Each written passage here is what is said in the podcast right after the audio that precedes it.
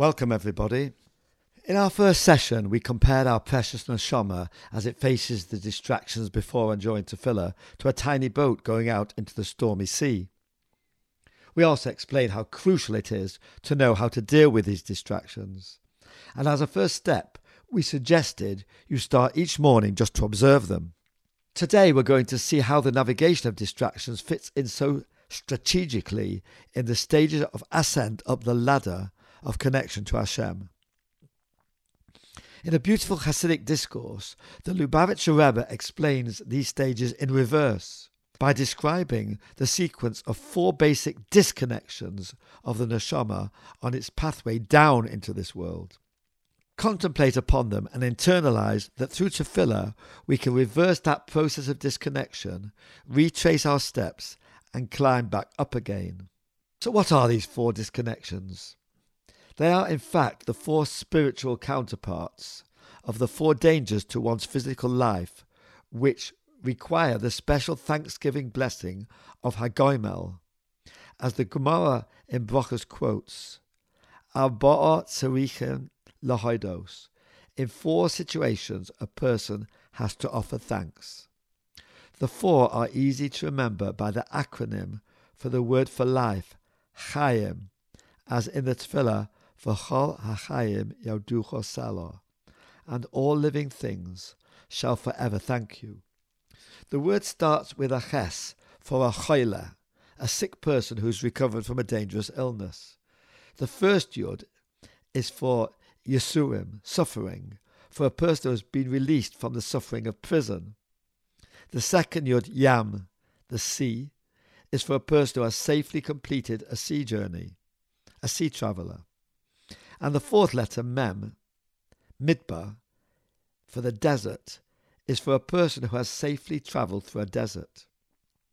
So let's see what these correspond to in the spiritual dimension.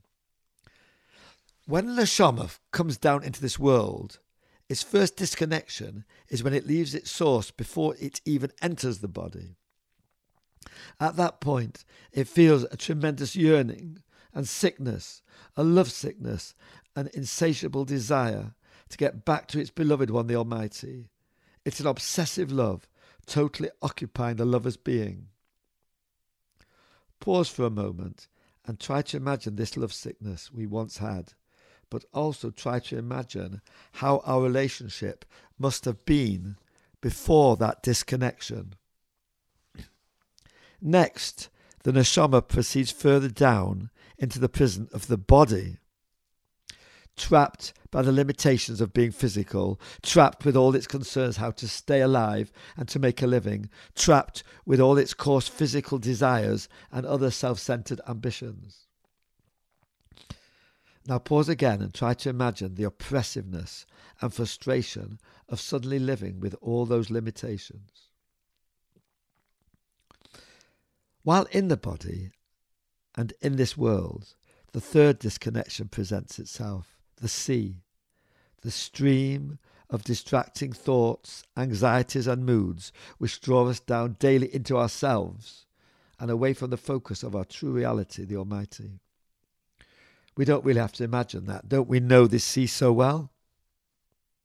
At this point, if we do not take possession of our thoughts and moods, but instead become their servant, we will descend further and slip into the final fourth level of disconnection, the desert, where there is only emptiness and God is not apparent at all.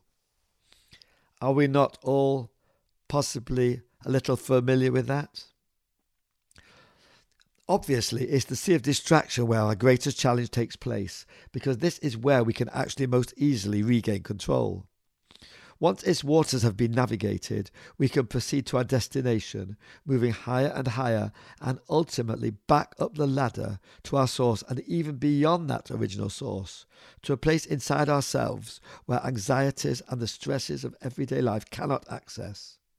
A place of serenity, happiness, energy, and hope. The Hasidic method of managing these waters of distraction will be the subject of our third presentation. The beauty of its perspective is that we will not simply be running away from our disturbing moods and thoughts. On the contrary, we will be seeing their purpose, harnessing their energy, and ultimately transforming them. In the meantime, please continue to practice each morning being a witness to your distractions and making a brief mental note of them. As you will see later, this practice is an essential part of the process of getting through the first of the two doors we spoke about in the last presentation.